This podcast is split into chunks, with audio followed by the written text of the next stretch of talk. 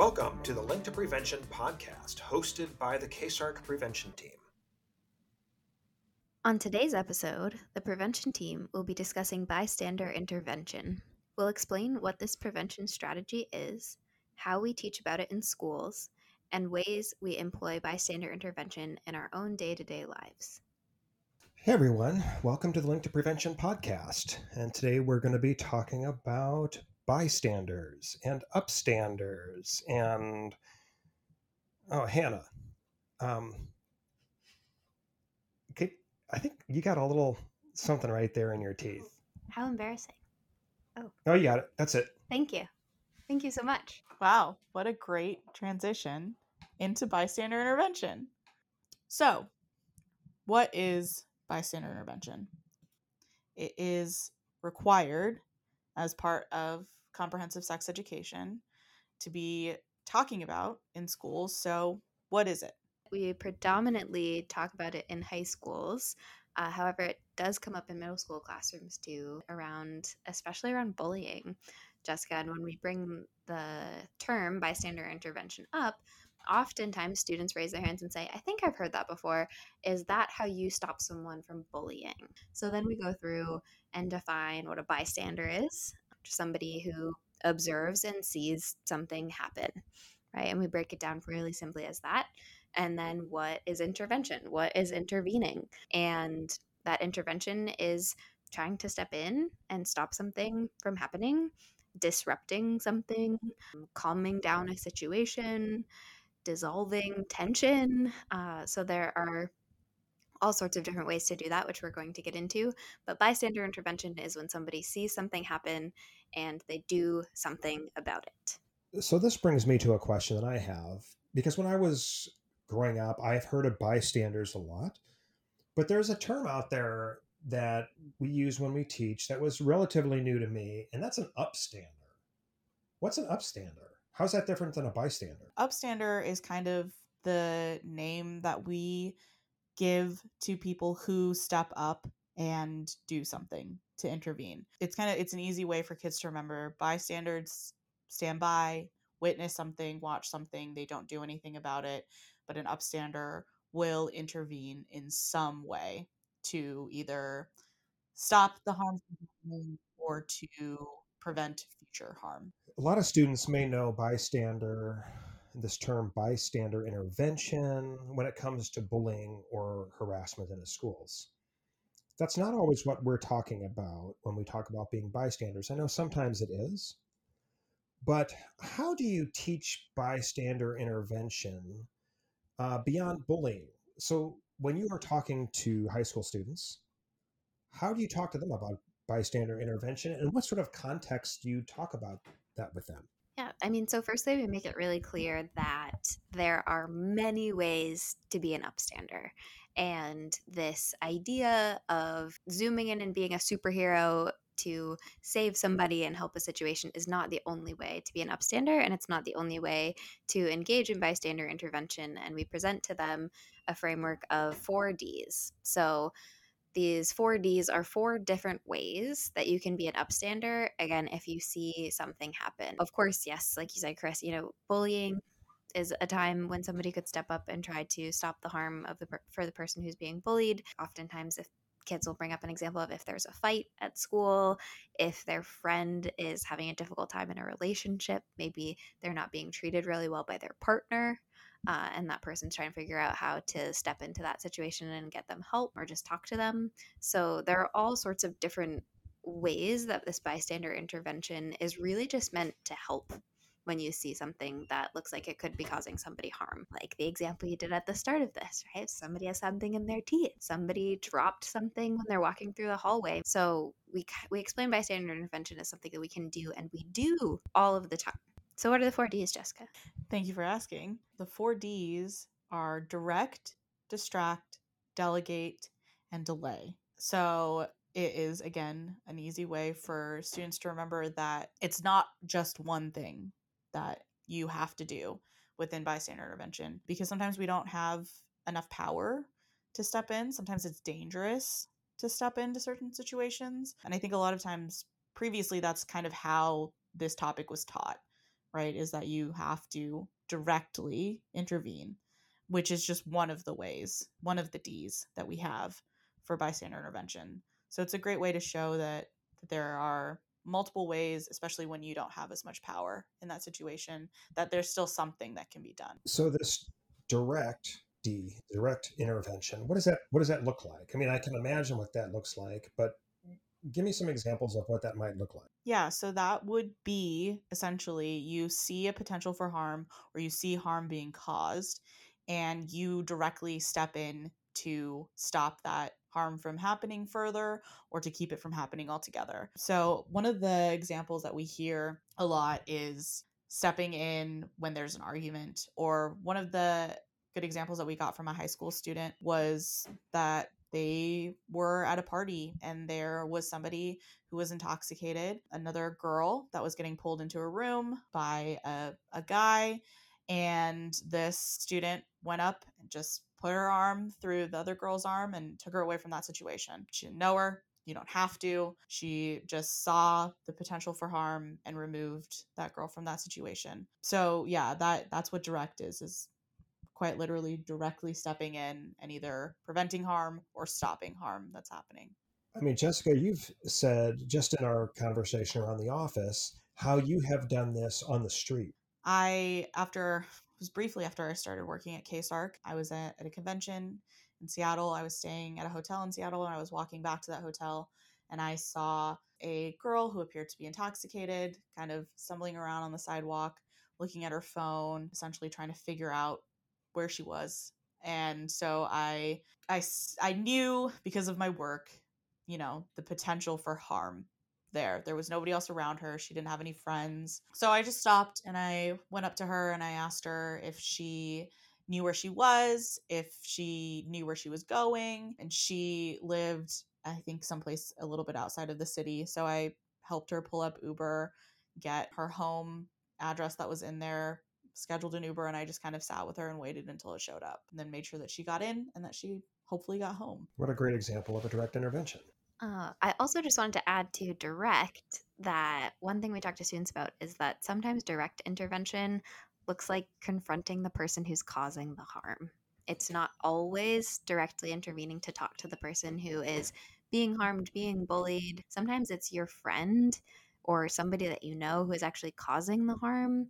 And in that situation, you might have enough power to step in and talk to them and say, hey, that's not cool. Can you stop doing that? You're hurting this other person.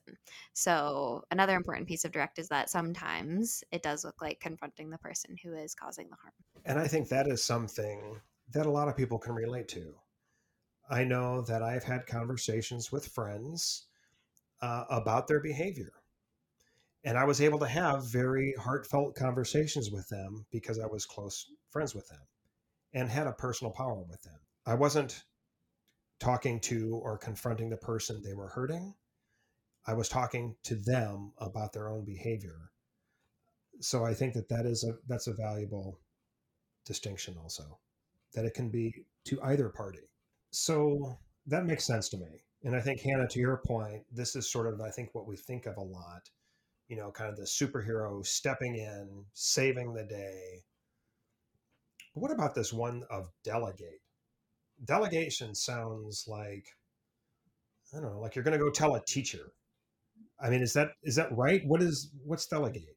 Yeah, so delegate means that you may be in a situation, like Jessica said, where you don't feel like you have the power to directly intervene. That could be because you're younger than the people who are involved, you don't know them very well, so you're not comfortable because you're not sure what might happen. Uh, maybe you're just physically smaller than these people and you need some some extra support. So delegate just means that you're bringing other people in to support you intervening. And that could look like a teacher. It could definitely look like a teacher when we ask students who could be some people you would delegate to. They oftentimes say teachers, counselors, school staff, parents, you know, other adults in their lives. And then they think about it a little more and they say, well, what about all other friends also? Or peers or other people in my class. We talk about power in middle schools. We talk about power in numbers and the fact that if you have more people with you, you're going to have more power. Even if it's asking a couple of your friends to go and intervene in a situation with you or to go talk to your friend with you so that you don't have to do it alone. That's what delegate can also look like. So that's ties directly into power, this delegation. So it's finding people that can add more power to the intervention. So this could also look like popular people, right? I mean, because power we know in school in particular can also come from social status. So getting somebody who may have more popularity could be a possibility. Somebody who is a captain of the football team, wrestling team. I mean, is that also kind of what we're thinking of when we think of this delegation? Definitely. I would also say if it's a situation with people you don't know, but you know who their friends are, you could go get their friends because mm-hmm. the power of those friends is that they have a close relationship with this person. And maybe whoever is being harmed or causing the harm will listen to them better than they'll listen to you. So that could also be part of it, trying to figure out who has a relationship with these people and who will they listen to. I also just want to add um, for the delegate one that we do oftentimes provide a little bit of a caveat to that delegate when we talk about this in schools with students because we know that certain situations sometimes might be sensitive and maybe not everybody involved in the situations has all of the information and so we always just want to be mindful whenever we bring an outside person into any situation um, and one example that we give specifically in schools is that like I had a friend in I had a few friends in high school that were gay, but they were not out to their family. They were out at school, potentially they were out with their friends, but they were not out within their family. They had not told them. And so if I noticed that one of my friends was getting bullied because of who they are, because of how they identify, and then I decided to go and tell their parents about that, then now I have just outed them without their consent, without their knowledge. And that's not the best for them. So we do want to try to be mindful of who we're bringing into certain situations and how much information we're giving them, how much information they need to have in order to step in. Just something that we make sure that kids are are still thinking about. So we have the delegate, we have the direct. Tell me about distract. Distract is a is a good one. We always get a lot of great funny examples from the students when we ask them to come up with ways that they can distract from a situation and distracting is just that so you are pulling attention away from whatever it is that's happening because we know a lot of times i mean especially when we talk about bullying situations like the person that's causing the harm is looking for validation they're looking for attention they're looking for people to give them that spotlight that they're looking for. And so if you pull that away from a situation, a lot of times it'll kind of diffuse whatever it is that's going on. So some of the student examples that we get is pulling a fire alarm, which not the best in every situation, but it, it would cause a distraction. We also heard somebody say like, oh, I can go up to that person and say, hey, somebody's calling you, like somebody's trying to get your attention. Or, hey, you need to go down to the office, like this teacher is looking for you. Again, just kind of diffusing whatever it is that's going on and pulling that person's attention away from whatever it is that they were doing. Using cell phones, calling someone, FaceTiming them, t- sending them a bunch of texts if they're involved in a situation. There are also ways to use technology, which we know the students love to give us examples of how to use technology. Um, so they can come they come up with some pretty good ones for distracting people with their phones too. Yeah. And Chris, you have a, a good distraction story from when you were younger. Well, yeah. And as you describe this distraction dynamic, it really makes me think about this kid I went to high school with, and I'm not going to name him, but he was this, uh, he was a little short kid. Uh, he was hilarious. He was a class clown. He was friends with everybody. He ran with every group in the school. And one of the things that he would do, and I saw him do this on multiple occasions, but when there was a fight that was starting in the hallway, if there was a larger kid picking on a smaller kid, my friend, he would step into the middle of the situation. So you think he was going to be like directly confronting somebody because he takes center stage. But what he would do is he'd bust out a joke or an impression. And I mean, I it's a, it's funny, but it used to be Gilbert Gottfried was the impression that he would do, and he would bust out some stupid joke in Gilbert Gottfried's voice, and everybody loved it. They started laughing. He pulled attention away from whatever was happening with the bully or with the person who was being bullied or harassed. Their focus was now on this kid, and he would sort of put on a show and the person who was bullied or harassed wandered away.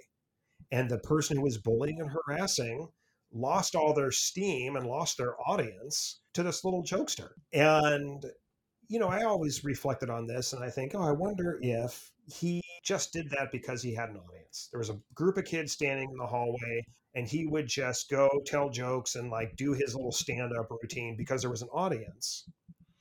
But as I've gotten older, I believe that he did this with intention. I believe he knew what it felt like to be picked on, what it felt like to be belittled in front of other people, and that he was doing this for the benefit of others. I think he was doing it to distract.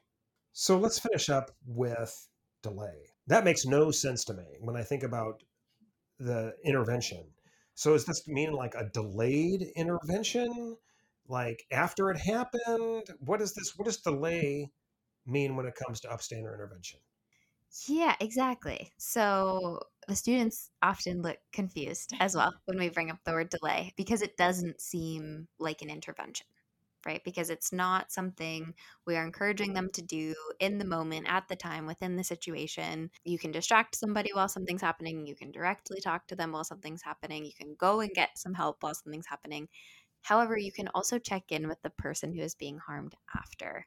And we include that as a valid and useful form of intervention and being an upstander because it's a way to show that person that they're still supported, they were seen, especially for somebody who is maybe in a bullying situation or in a scary or harassing situation where they maybe feel really alone.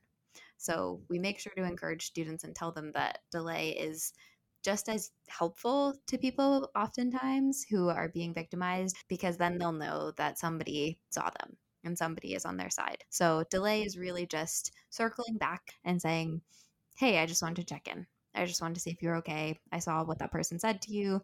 I saw what happened in the hallway, and I wanted to let you know that it wasn't okay with me. So, there are all sorts of ways to delay, and it's really just showing support to that person after something has happened.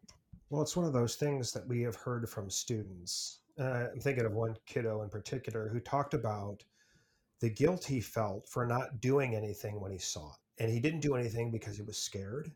But this intervention, this D, is something that they could do. Right? This is something that they could do even if they didn't feel like they had the power, they felt afraid in that moment, they didn't feel like they could step in delegate, direct, distract, but that they could still do this active follow up of delay, of a delayed intervention.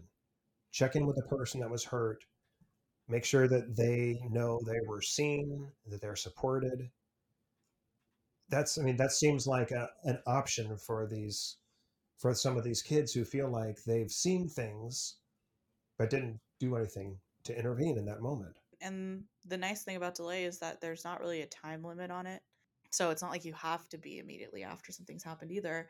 I think that there's been a lot of instances where like in the moment we might have had enough power to step in but like we weren't there or you're hearing about something afterwards or you're stepping into something after that thing has already happened whenever i mention delay i talk a lot about legal advocacy and how beneficial it is for victims to hear that somebody believes them, somebody is there to support them, and that what happened to them wasn't okay. Sometimes those conversations happen years after something has happened, and it's still just as beneficial to that person to hear those things because, like you said, Hannah, a lot of times people feel alone.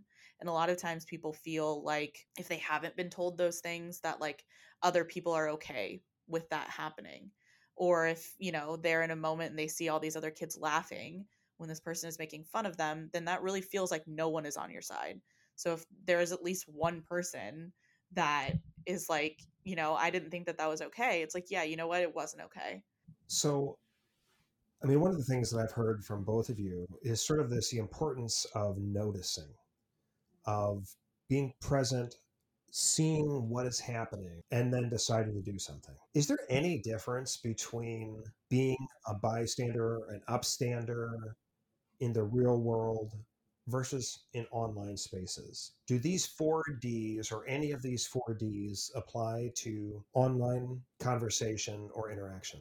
Yes, absolutely. There's plenty of, unfortunately, plenty of situations online where bystander intervention is extremely important, especially because we have heard many stories from students and we know that online harassment, online bullying, people just saying really mm-hmm. nasty things to each other in online chats, on Discord, on gaming sites is happening a lot. And those are perfect times and perfect situations for somebody else in the chat to say, don't say that. That's that's not okay. That's not nice. Or even for somebody to open a separate chat with the person who's being harassed or being bullied and you know, to Jessica's point, saying, Hey, I'm not okay with that. And you're not alone. And why don't we talk over here? I don't really want to talk to those people anymore.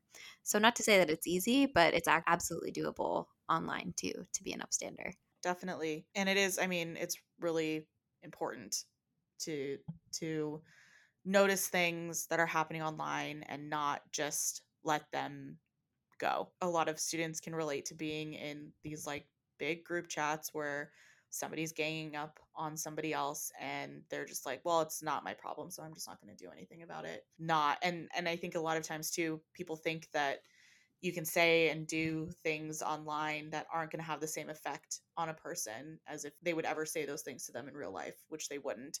And like you say and do things in online spaces that you would never do in real life and it's just as important to step in and make sure that that person knows that that's not okay that you're there for them or you know telling the person who's saying those things that they shouldn't be saying those things and that they're harmful and it's not okay to do that what advice for parents do you have when they are talking to their children about being an upstander? Is there anything that you recommend them talk about, how they talk about it? Any recommendations for parents around this topic? Yeah, so for parents, uh, one thing that actually the three of us did going into this episode and just in talking about bystander intervention, which you heard some examples of on this episode, was just talking about ways we have been upstanders and what bystander intervention looks like for us day to day because it is as simple as telling somebody when they have something in their teeth. So, if you really kind of sit down and think about it, I'm sure you can come up with some very real daily examples of bystander intervention that maybe doesn't even feel like that to you. And our suggestion, our ask for parents is to share those with your kids and to talk about them together and talk about what that meant to that person when you told them. Uh, you let them know that they had dropped their paper and gave it back to them because most of the time i bet you that that person lit up and said thank you uh, and really appreciated that that you stepped in in that situation and, and offered them a little bit of help so yeah share those stories with your kids talk about what that means and ways that that maybe they're intervening and they're being upstanders as well. I think that's a great suggestion. It really comes down to looking out for the rest of us, for the others in our community. Until next time, stay curious, be kind, and take care.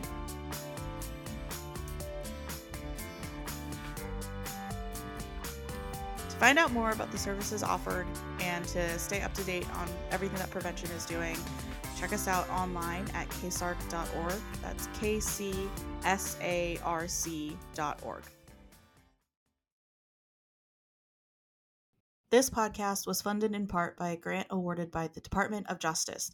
Points of view in this podcast are those of the author and do not necessarily represent the official position or policies of the Department of Justice. Grants funded are administered by the Office of Firearm Safety and Violence Prevention under the Public Safety Unit at the Washington State Department of Commerce.